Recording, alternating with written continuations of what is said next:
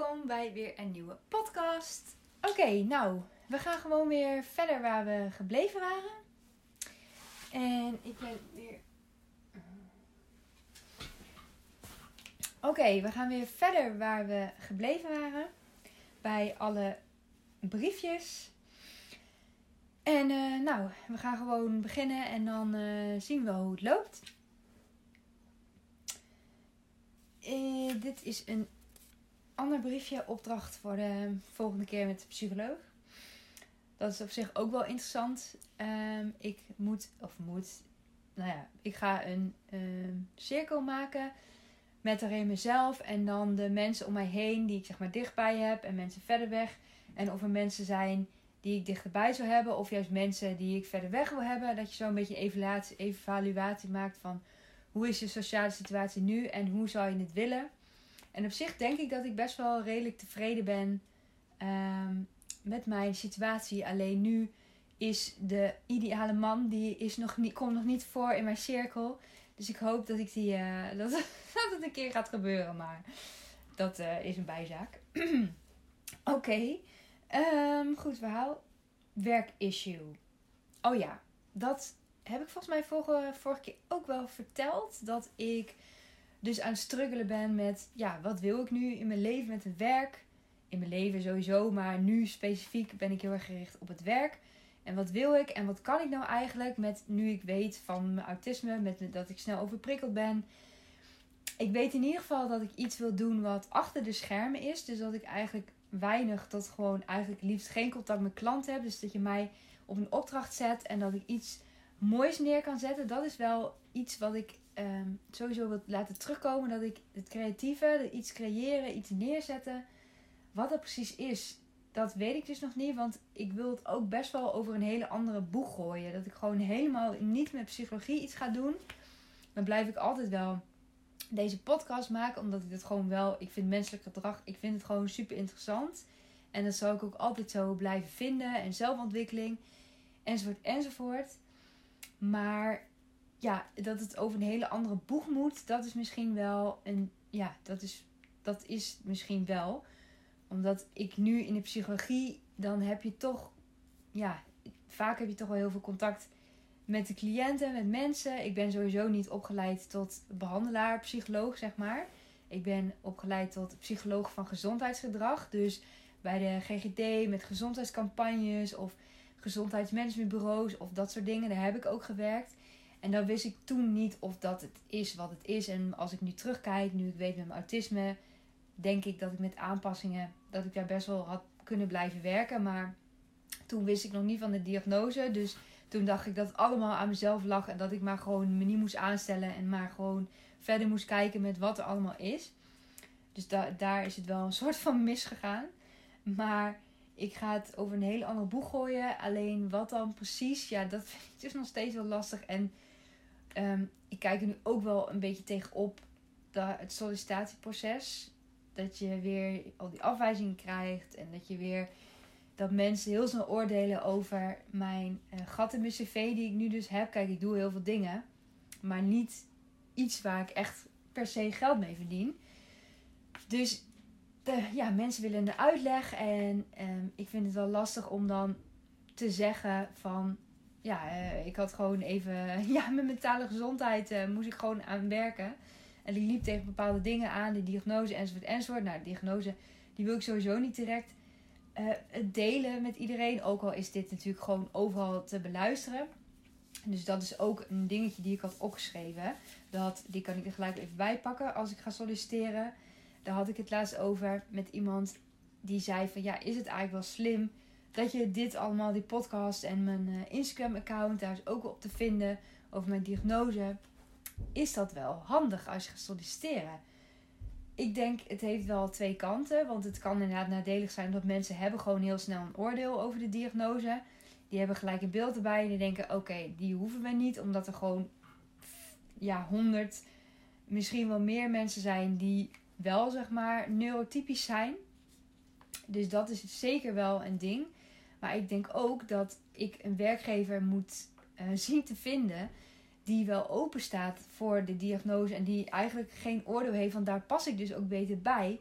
Als ik in een bedrijf terechtkom die heel gesloten is en die heel erg eh, ja, niet, niet open is over dingen, ja, daar pas ik ook helemaal niet in. En daar word ik ook helemaal niet gelukkig van. Dus die mensen die veroordelen mij waarschijnlijk op basis van wat ze dus zien in deze podcast, als ze überhaupt al kijken, luisteren.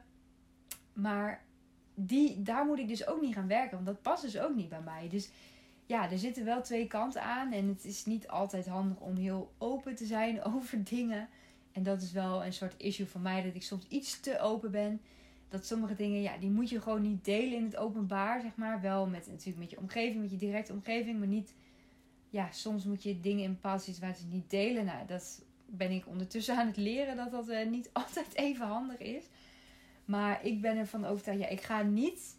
Sowieso ga ik niet deze podcast verwijderen als ik ga solliciteren. Ik heb een deadline voor mezelf gezet dat ik uiterlijk in maart mijn eerste brieven weer ga verzenden. Misschien ook wel eerder, want ik heb wel het idee dat ik er nu wel echt wel klaar voor ben. Het is alleen nog heel erg de vraag van wat wil ik nou precies? Waarop ga ik solliciteren? Dat is echt nog gewoon een raadsel. Dus ik ga gewoon kijken wat is er mogelijk. En misschien ook wel een omscholingstraject. Of misschien ja, kijken wat voor vacatures er zijn. En wat voor ja, wat, wat ik ook echt wat me leuk lijkt. Um, ja, want ik, het moet gewoon iets heel anders worden. Daar ben ik wel van overtuigd. Dus dat, ja. En of dat dus dan slim is om deze podcast, om dat zo te laten. Ja, het, je kan zeggen van niet. Maar ik ga het voorlopig nog wel doen. En dan kan ik altijd nog besluiten om het offline te halen.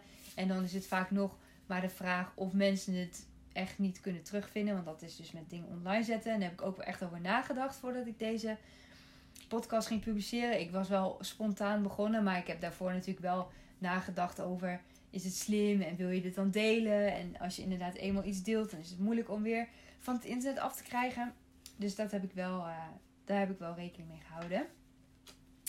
Maar dat is dus wel een beetje mijn werkissue en waar ik dus mee bezig ben. Want het is dus zo dat ik, ik ben intelligent genoeg. Ik kan genoeg, alleen ik kan ook toch dingen niet aan. Dat ik toch wel snel overprikkeld ben.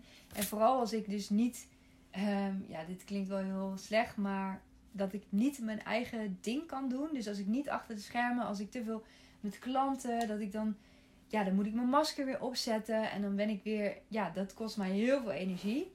Dus als ik gewoon mezelf kan zijn en gewoon achter de schermen kan werken. En misschien is er ook een functie waarbij, waarbij ik wel mezelf kan zijn zonder dat ik dat masker op hoef te zetten, maar wel in contact met klanten. Nou, dan, dan is het gewoon prima. Maar sowieso in de contact met de klanten, dan ja, je moet gewoon een bepaalde. Ja, dat masker, dat, dat moet ik hebben. Anders dan. Ja, ik weet niet waarom, maar het moet. Ik, ja, dat kan ik ook eigenlijk bijna niet anders. Dat gaat ook gewoon onbewust. Maar onbewust kost het dus ook heel veel energie om dat te doen. Dus in mijn werkleven kan ik dat gewoon niet blijven doen. Ik wil een baan waarbij ik zal maar zeggen tien jaar verder kan. Ja, en als ik dus constant dat masker moet dragen, wat mijn autisme zeg maar verbergt.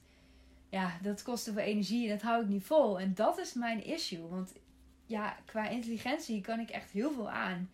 En ik kan ook echt wel heel veel dingen. Maar toch inderdaad, ja, dat masker die houdt, houdt het tegen. En dat maakt me soms best wel verdrietig. En denk, ja, hoe ga ik dat nou ooit doen? Maar er is vast wel iets. Ik blijf ook wel hoopvol. Dus ja, het, het gaat vast wel goed komen. Sowieso. Ik ga in ieder geval. Ik ga het in ieder geval. Ehm, ik ga de strijd weer aan. Dus ja, wie weet.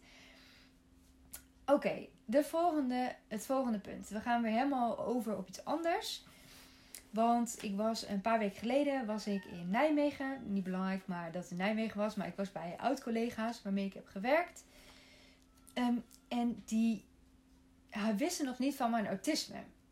En die sprak ik dus. En toen heb ik het ze verteld. Want ja, ik ben nu best wel open erover. En ik vind het gewoon belangrijk om ja, te delen. En ze waren echt helemaal verbaasd. Van, hé, hey, hoe kan dat? En uh, een van hun, die gaf aan dat, dat hij best wel lompe grappen maakt. En dat hij zegt, ja, mensen met autisme kunnen daar toch helemaal niet tegen. Maar ja, dat is dus, ja, mensen met autisme zijn allemaal heel anders. En ik kan daar juist tegen. Ik vind dat juist het leukste aan hem, zeg maar. Dat hij heeft nu, ja, dat hij gewoon heel enthousiast. En in zijn enthousiasme maakt soms ook gewoon lompe grappen. Maar dat, is, dat vind ik gewoon juist super grappig. Dus hij was echt zo, hij had gezegd van, huh, hoe zit dat? Eh, dit en dat. En ik kan dan helemaal weer niet goed vertellen van hoe, hoe dit nou zit bij mij. Ik heb niet echt een standaard verhaal klaar van, oké, dit en dat en dat.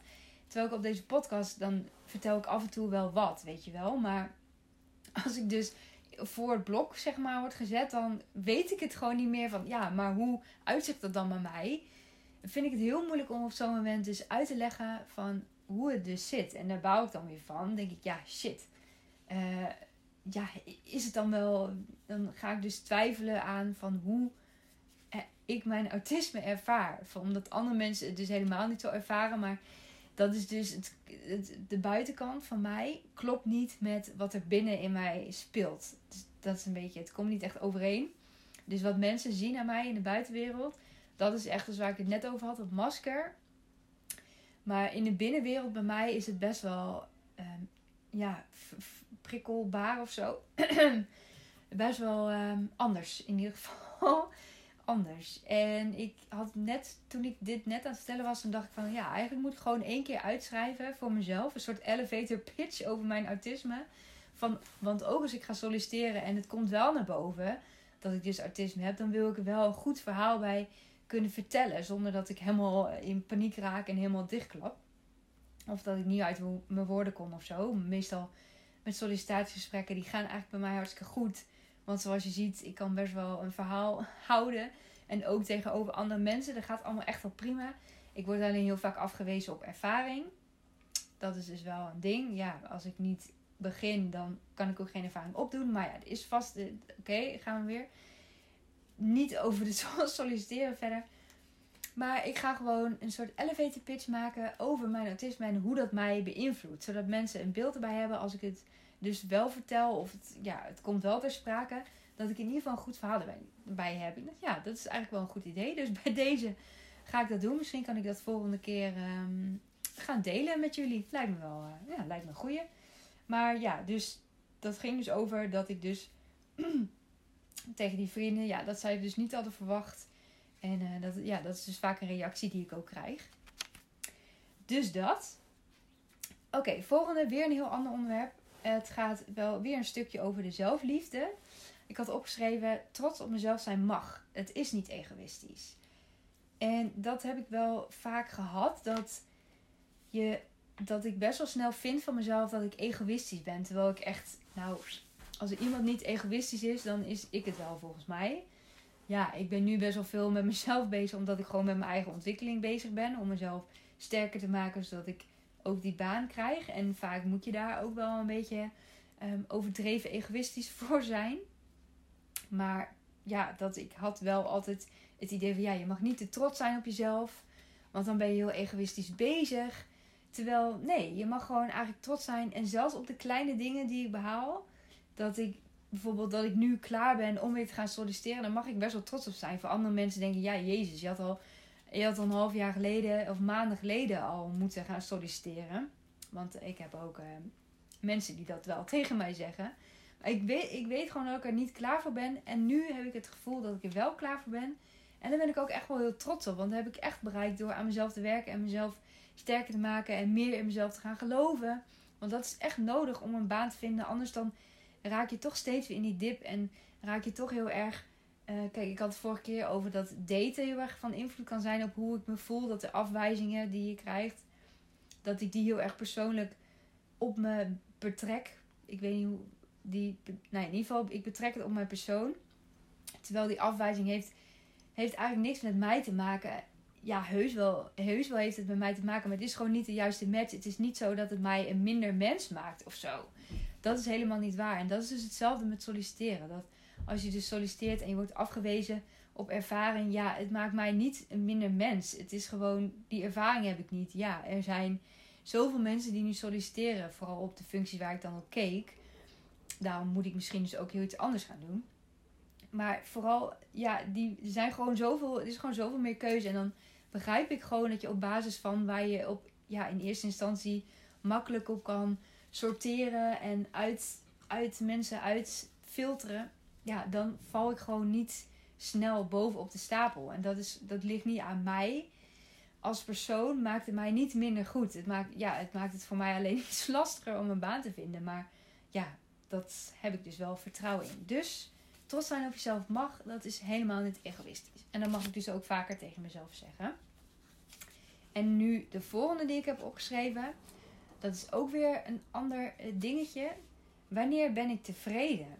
Want dat is dus ook wel waar ik dus over na zat te denken. En dan, nou, dan schrijf ik dat soort dingen dus op. Soms midden in de nacht. Dan word ik wakker en dan, spreek ik een spraakberichtje in. Want dan ben ik altijd te uh, om, uh, om, om iets te typen. Dus dan doe ik altijd een spraakberichtje en dan luister ik er terug. En dan denk ik, oh mijn god, wat uh, had ik toch een krakerige stem. Maar wanneer ben ik tevreden? Ik, dat is dus een ding van... Het hoeft allemaal niet zo moeilijk te zijn. Het, het, ik dacht altijd van je moet een heel doel hebben in je leven. En je moet helemaal een carrière en je moet dit en je moet dat. En eigenlijk is het leven gewoon jezelf in leven houden is eigenlijk al is eigenlijk al zeg maar genoeg. Wat wil je nog meer? Je wil ja, natuurlijk wil je liefde, bla bla bla. En ik kan ook niet zonder dieren, want dan, dan, dan word ik ook helemaal, uh, helemaal sip. Ik heb echt dieren nodig in mijn leven. Ik heb ook twee poezen. Ja, zonder die beesten, ja, ik kan echt niet voorstellen. Ik, kan niet, uh, ik zou het niet, uh, absoluut niet willen. Um, ik zie trouwens ook dat het klepje van een batterij in mijn camera, die hangt gewoon los. Ik hoop dat het allemaal blijft zitten. Maar over een paar minuten moet ik toch weer opnieuw op een record drukken. Maar wanneer ben ik tevreden? Dat is dus de vraag. En ik was altijd zeg maar steeds iets aan door, doorstreven naar dingen. Terwijl, ja, wees gewoon tevreden met überhaupt dat ik die financiële eh, onafhankelijkheid heb, krijg. Want nu heb je dat dus nog niet. Maar als ik dat al heb, ja, dan heb ik eigenlijk alles wat ik wil. Kijk, daarna kun je natuurlijk altijd doelen stellen voor jezelf. Want anders is het natuurlijk ook niks meer aan. Als je gewoon, in ieder geval dat heb ik dan. Hè? Dat, dat heeft misschien niet iedereen. Dat snap ik ook. Maar voor mij is het wel dat, ja, je mag gewoon, dat ik eigenlijk gewoon nooit tevreden ben met dingen. Terwijl het is ook gewoon prima dat ik nu bij mijn ouders woon. Ik weet ook wel dat het tijdelijk is. En ik was er echt heel ontevreden over. Ik vond het echt vreselijk. Ik denk, oh, bij mijn ouders dit en dat. Ja, het heeft natuurlijk zijn nadelen. Maar wat is er eigenlijk zo erg aan? Ik weet het niet. Ja, omdat het niet het beeld is wat mensen hebben bij een vrouw van 30 die gestudeerd heeft, enzovoort, enzovoort. Ja, die hoort niet bij haar ouders te wonen. Maar ja, eigenlijk hoeft het helemaal geen probleem te zijn. Ja, daar kom ik ook. Dat, dat is ook net een inzicht die ik net pas opdoe dat het eigenlijk gewoon helemaal niet erg is. Ja, het is fijner als ik iets voor mezelf had. Ja, zeker. Maar het is ook geen. Eigenlijk maakt mij geen minder persoon. Net zoals het, dat solliciteren, afwijzingen. Het maakt mij geen minder persoon dat ik nu bij mijn ouders woon. Ja, dat is ook weer zo. Dus ja, wanneer ben ik tevreden? heel snel tevreden. dus eigenlijk, eigenlijk ben ik gewoon tevreden. Nee, ik ben niet tevreden met hoe het nu is. Ik wil die financiële onafhankelijkheid. Maar als zodra ik dat heb, dan red ik mezelf wel. Dan ben ik, ben ik gewoon prima. Ja, eigenlijk wel. Oké, dan weer een volgend punt. Ik uh, behandel best wel veel punten vandaag. Maakt niet uit. Ik vind het wel uh, ja, alleen maar leuk. Dingen voor mezelf doen zonder het op Insta of social media te hoeven zetten. Ja, daar had ik dus ook een gesprek over met mijn vader. En ik maak dus veel schilderijen en ik maak die gedichtjes. En ik doe, nou, die podcast doe ik dus. En ik maak eh, ook aquarel dingetjes. Nou, ik, ik ben er maar druk mee. Maar hij zegt, ja, je hoeft toch niet altijd wat je maakt en zo en wat je doet, hoef je toch niet allemaal op social media te zetten. Je kunt toch ook dingen gewoon doen voor jezelf. Waarom moet je dat allemaal tentoonspreiden? En dat vond ik eigenlijk wel een hele mooie. Want dat is dus wel, ehm, uh, ja, wat wij doen, zeg maar. Wij, met wij bedoel ik de social media generatie. Dat alles wat we doen moet allemaal geplaatst worden. En er is eigenlijk niks meer wat, in ieder geval, dat is, dat is denk ik ook niet bij iedereen.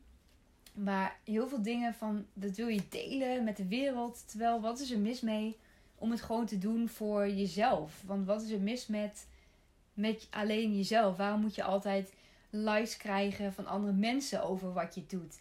Als jij het leuk vindt om te doen. Ik vind bijvoorbeeld ook leuk om te schilderen op nummer. Dat heb ik ook al een tijdje niet gedaan. En ook breien heb ik ook wel gedaan. Dat doe ik nu eigenlijk ook bijna nooit meer. Maar dat deel ik niet echt met de wereld. Maar dat maakt het niet minder leuk om te doen. En dat vond ik wel, ja, dat vond ik gewoon wel een hele interessante. Gewoon omdat het, ja, omdat het altijd zo gedeeld moet worden. En dat het, dan haal je er misschien ook wel misschien een plezier van af. Ja, bij mij is dat echt niet zo hoor. Met mijn schilderijen vind ik juist leuk om het op te nemen. En dan ook om het terug te kijken. En dan moet ik ook lachen om mezelf. Omdat ik het zelf ook gewoon leuk vind om te zien. Dus eigenlijk best wel, best wel erg dat ik dit zeg. Maar ik vind, ik vind het gewoon terugkijken hoe ik die dingen maak. Ik vind het gewoon lachen. Ook dat ik zie dat mijn hele haar in het schilderij hangt. Als ik dan zo aan het blazen ben, dan uh, alles zit onder altijd. Ja, dat vind ik gewoon grappig.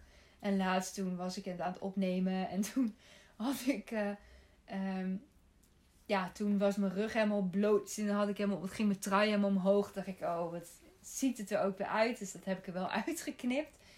Maar ja, dat vind ik gewoon leuk om te doen. Dus dat vind ik wel echt leuk om te delen. Maar die painting op, op nummer, uh, schilder op nummer. Ja, dat doe ik gewoon omdat ik het leuk vind. En dat hoef ik niet per se te delen. En dat maakt het ook niet minder.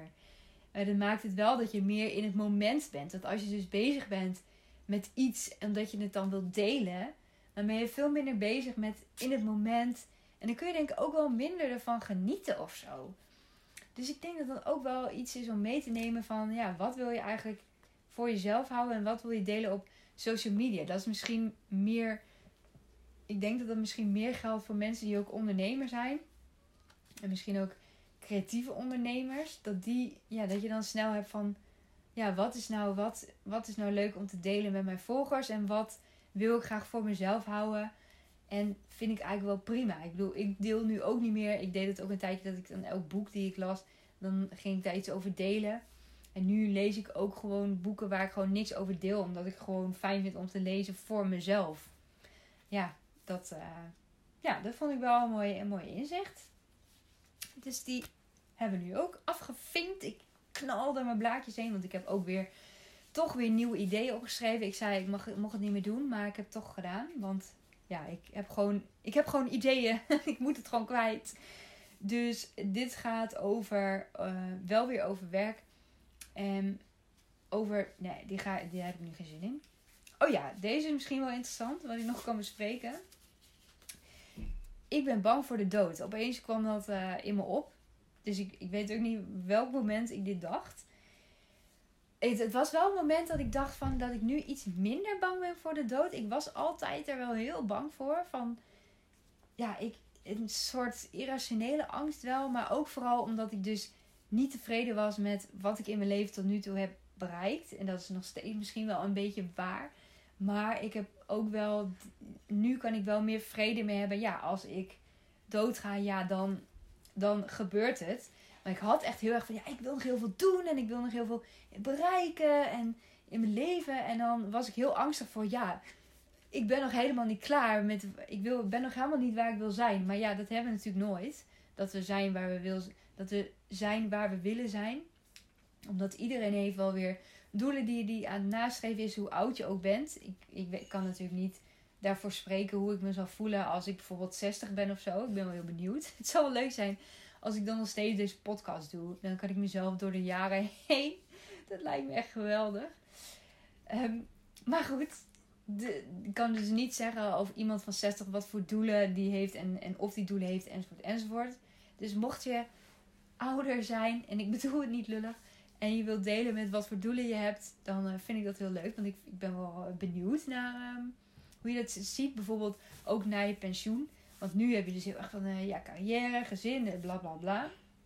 En dus de, de standaard dingen eigenlijk, huis kopen enzovoort enzovoort.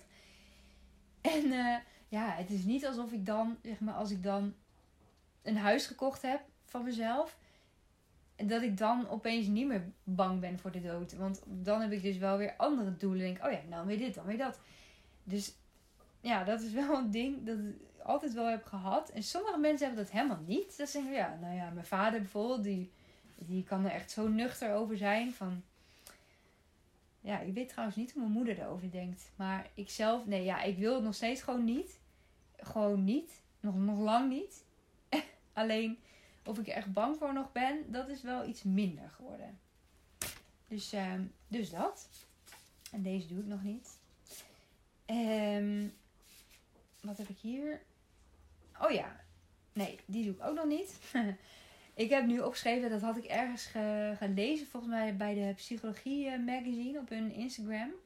Dat als introvert of autist, dat, dat laatste heb ik er zelf bij bedacht, dat je stiekem wel blij bent met de lockdown. Dus als introvert persoon is het ja, sowieso dus fijn om uh, dat je dus ongegeneerd gewoon alleen op jezelf kan zijn. Lekker uh, hoef je niet naar buiten te treden enzovoort. Maar als artiest is het natuurlijk ook heel erg zo. Dat je eigenlijk, vind ik het soms wel chill. Dat ik sowieso, wat ik heel fijn vind met nu met, dat het nieuwjaar is. En dat je dus altijd mensen hand eh, zoenen moest geven. Beste wensen, beste wensen. Daar had ik zo'n hekel aan. Dat vond ik echt gewoon, echt gewoon niet fijn. Dus ik was echt super blij dat dat dus niet meer hoeft. En ook handen geven bij tandarts. Ik was vanmorgen bijvoorbeeld bij de tandarts. Geen gaatjes. Daar ben ik blij mee. maar dat je dus altijd hand moest geven. Ja, op zich vind ik dat niet zo heel erg. Maar wel bijvoorbeeld ook met verjaardagen. Nou, nu mag je sowieso. Uh, ik denk dat met de streng, dat er nog een strenge lockdown aankomt. En dat het dan maar één iemand op bezoek mag. Maar als het, toen het nog mocht, zeg maar, als het weer mag. Dan heb ik eigenlijk ook geen zin om iedereen een zoom te geven. En dat vond ik altijd zo ongemakkelijk. Ik voelde me daar echt niet fijn bij. En dat hebben op zich wel meer mensen, ook mensen zonder autisme hebben dat hoor. Maar voor mij is het misschien, ja, misschien, ik, ik weet het niet hoe het voor iemand anders is. Want ik weet niet hoe iemand, hoe iemand anders uh, denkt. Maar ik vind het gewoon, ik vond het niet chill.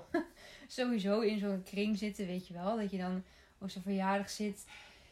En dat je dan, ja, ik weet dan ook niet wat ik moet zeggen. En uh, ja, het is gewoon drama. Het is gewoon niet, voor mij niet, gewoon niet fijn. Gewoon geen leuke, leuke ervaring. Het is dat het, dat het moet. En met mijn familie, kijk, die ken ik natuurlijk heel goed. Dus dan weet ik, dan is het minder ongemakkelijk. Maar als het dus bij mensen is die ik nog niet zo heel goed ken. Of dat ik dus mee ben met iemand. Als je, als je dus bijvoorbeeld een relatie hebt en je bent dus ja, dat, dat komt waarschijnlijk als ik, als ik ooit weer een relatie heb, dan, ja, dan ga ik dat ook weer krijgen natuurlijk. Dat je dus nieuw bent bij mensen. En uh, ja, dat vind ik wel, dat is, vind ik gewoon wel lastig. Maar ik ben dus ook, ik ben eigenlijk stiekem ook heel blij met die lockdown. En eigenlijk vind ik het wel chill dat nu de winkels dicht zijn. Ja, het is een beetje 50-50. Want soms denk je van shit, ik wil iets halen en het kan niet. Maar aan de andere kant, het helpt ook wel dat je dan gewoon misschien ook minder koopt. Ja, sommige mensen die kopen net zoveel, maar alleen die gaan dan online bestellen. Maar ik, de, ik denk wel bewust na van, oh ja, heb ik het eigenlijk echt wel nodig? Ik denk, oh nee, eigenlijk heb ik nog een voorraadje of zo. Want ik was vergeten van iets. Van, uh, ja, dat heb je dan meer met beauty uh, producten. Denk ik, oh ja, nee, dan kan ik dat eigenlijk wel gebruiken. Maar dat heeft eigenlijk niet te maken met dat je alleen wil zijn. Maar dat heb ik wel heel erg gemerkt. Dat ik het gewoon heel fijn vind het gewoon het alleen zijn en dat ik me echt wel prima red. En ik mis het wel, zeg maar, het sociale ding. Maar ik zie ook wel gewoon mijn vrienden best wel vaak eigenlijk nog. Ook tijdens de lockdown. Eigenlijk ja, ben ik best wel ge geblest daarmee. Dat ik eigenlijk nog zo vaak gewoon mijn, mijn, mijn, uh, ja, mensen die dicht bij mij staan kan zien. En ik zit natuurlijk met mijn ouders. Dus ik ben ook niet zeg maar echt, echt alleen. En dat miste ik juist heel erg. Dus daarom ga ik ook dus die vier weken in dat huisje zitten op de postbank. Omdat ik gewoon echt even die me-time moet hebben. Maar als ik dus in lockdown was, dan had ik het denk ik ook wel echt prima gevonden om gewoon alleen te zitten. En ik verveel me gewoon echt, echt nooit. Want dat is dus ook iets wat ik had opgeschreven. Dat ik me gewoon helemaal niet verveel. Sommige mensen vragen, ja, maar, maar wat, wat doe je nu dan eigenlijk de hele dag? Ja, ik weet, ik kan soms niet precies zeggen ik ben echt wel veel aan het rommelen en, dingetjes doen en dingetjes. Uh, ik help ook mijn vader met zijn administratie. Vind ik gewoon leuk om te doen, gewoon op vrijwillige basis. Dat vind ik leuk om te doen. Ik maak die podcast, ik bewerk die podcast, ik maak mijn schilderijen, ik lees veel. Nou, weet ik veel. Ik, ja, ik vermaak me wel. Het is echt niet dat ik de dat ik omgeving, dat ik mensen nodig heb om, ja, om me te vermaken, om me goed te voelen. Ja, ik heb die mensen nodig die dichtbij mij staan. Zeker om me goed te voelen. Want als ik die niet kon zien, ja, dan zou ik me echt wel heel erg eenzaam voelen. Maar voor de rest ga ik prima in mijn eentje. Ja, dat is eigenlijk best wel misschien niet zo herkenbaar voor iedereen. Ja, misschien stiekem ook wel. Misschien durfde, je, durfde eerst mensen daar niet zo voor uit te komen. En door de lockdown hebben ze gemerkt van, nou, het is eigenlijk wel gewoon oké. Of mensen die juist dachten van dat ze heel veel dat nodig hadden, dat naar buiten treden en uh, mensenmassa's, dat die erachter zijn gekomen dat ze ook alleen het chill vinden. Dus dat ze het ook misschien niet per se nodig hebben. Ik ben wel benieuwd in de toekomst, als alles weer open gaat, of we gewoon allemaal weer heel snel weer terug naar hetzelfde gaan, hoe we het altijd deden. Of dat mensen nu wel veel meer bewuster zijn, ook van de mensen die dichtbij ze staan, hoe belangrijk die zijn. Ja, omdat je daar toch wel meer op bent toegewezen in die lockdown. Dus daar ben ik wel heel benieuwd naar hoe dat, uh, hoe dat gaat zijn. En dat is wel gelijk waar ik mee wil afsluiten, want ik zie dat het alweer een half uur is. En volgende keer dus die, uh, die pitch. Bedankt voor het kijken of het luisteren of hoe je het ook, waar je het ook luistert. En als je het leuk vindt, dan kun je altijd, um, ik weet eigenlijk niet hoe dat werkt. Dan ga ik volgende keer even op induiken, op reviews en zo. Ik vind het leuk dat je luistert. Daar ben ik in ieder geval blij mee met iedereen. Iedere persoon die luistert, daar ben ik echt super dankbaar. Al zijn het er maar twee of één. Dat maakt me niet uit ik ben er zelf ook mee geholpen, want ik verwerk ook weer dingen hierdoor. En ik voel me elke keer ook weer sterker, doordat ik over mezelf kan, ja, over mijn struggles kan vertellen en dat ik dan toch het kan delen. En laatst hoorde ik ook dat iemand zei van dat mijn doelgroep, dat, dat het mensen zijn die, me door, die zich door mijn podcast minder alleen voelen. Nou, dat vond ik wel echt een hele mooie. Dus als ik dat kan bereiken, dan zou ik dat hartstikke leuk vinden. Dus bedankt, bedankt, bedankt. En nou, tot de volgende keer. Doei!